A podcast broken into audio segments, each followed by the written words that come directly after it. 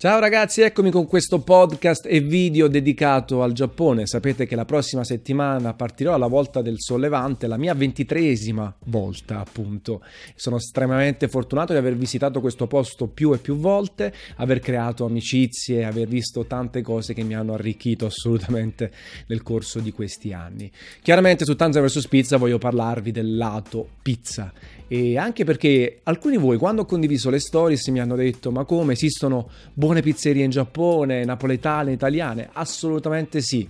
Per me Tokyo può essere definita quasi una sorta di distaccamento di Napoli, eh, di Milano, perché ci sono pizzerie tenute, eh, gestite da napoletani, da italiani, eh, da giapponesi che hanno studiato in Italia oppure che hanno girato il mondo per apprendere il meglio da tutte le parti, perlomeno al loro modo di vedere. E tra altre cose, al rientro, perché voglio godermi la trasferta, lancerò Tokyo Pizza Guide. Quindi, al pari di Napoli e Milano, sarà una sorta di guida alle migliori pizzerie di Tokyo, scritta in doppia lingua, forse anche in giapponese, ci sto pensando, in base anche agli aggiornamenti che farò, eh, per tutti gli italiani che vanno in vacanza da quelle parti, oppure gli stranieri, i giapponesi stesso, che magari non sanno alcune chicche eh, perché boh, non girano moltissimo. Dicevo, eh, Tokyo assolutamente pullula di pizzerie, pizzerie italiane, napoletane e non.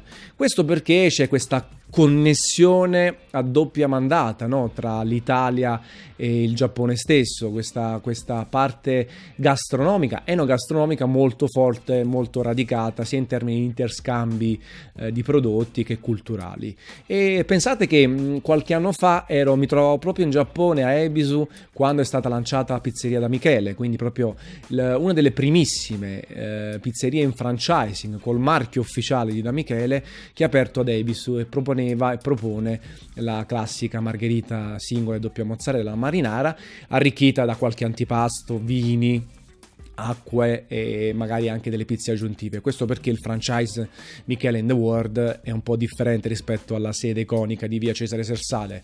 Le stesse sedi di Milano, Roma, Firenze, Londra, Barcellona propongono qualcosa in più senza però modificare la lavorazione, l'utilizzo dell'olio di semi, ecco, quindi un qualcosa di differente perché poi figurarsi se i giapponesi possono essere cacciati dopo 10 minuti che hanno mangiato, se gli si può proporre soltanto una scelta ridotta di pizze, quindi è impossibile da questo punto di vista.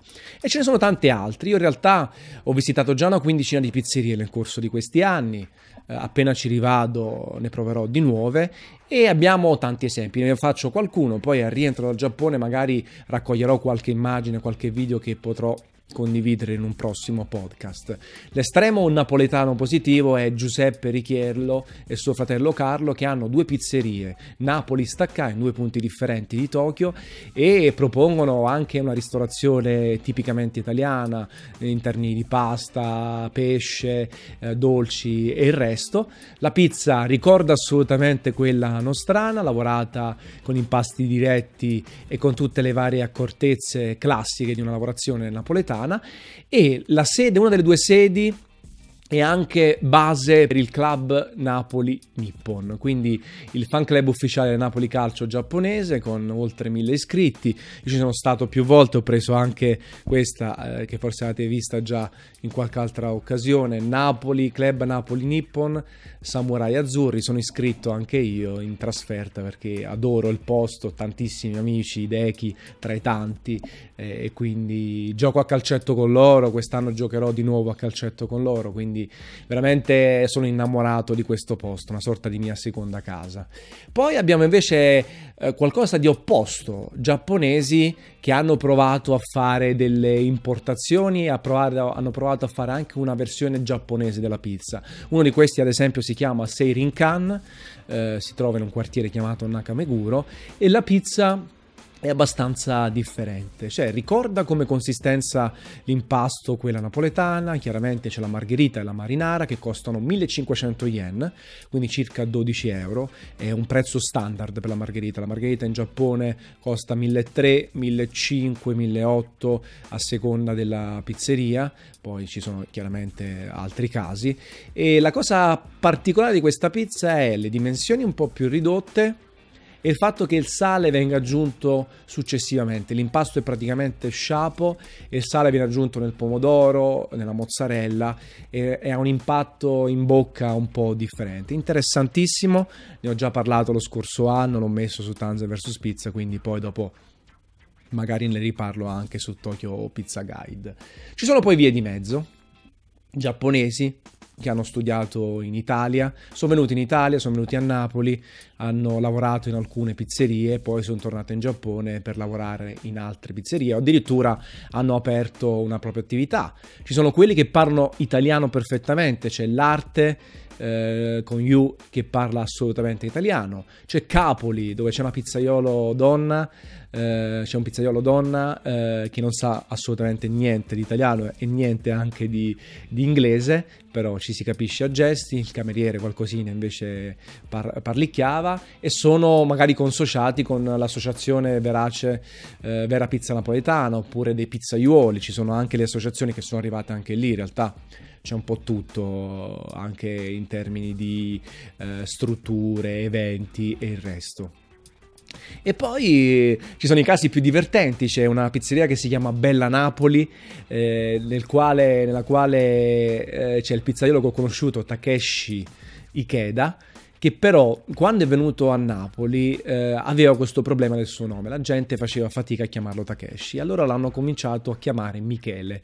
Michele, tu ti chiami Michele, Michele, Michele, e quindi nel suo biglietto da visita c'ha da un lato Takeshi Keda e dall'altro Michele. Sa parlare qualcosina anche in italiano, è un signore abbastanza in là con gli anni, fantastico perché fa proprio tutta la trafila. Quando eh, state lì, eh, ehm, viene al tavolo, vi chiede com'è la pizza e alla fine vi offre il limoncello o il caffè, quindi proprio ha preso di tutto di più. Tra le altre cose ha importato alcune maioliche campane e alcune inferriate di Sorrento che ha messo eh, ra- ra- radenti al muro, quindi una cosa incredibile, non so quanto abbia speso per importare tutto, ma ha cercato di replicare un pezzo di Napoli, un pezzo della costiera malfitana, eh, la, anzi la costiera sorrentina, quindi comunque napoletana, eh, direttamente all'interno della pizzeria.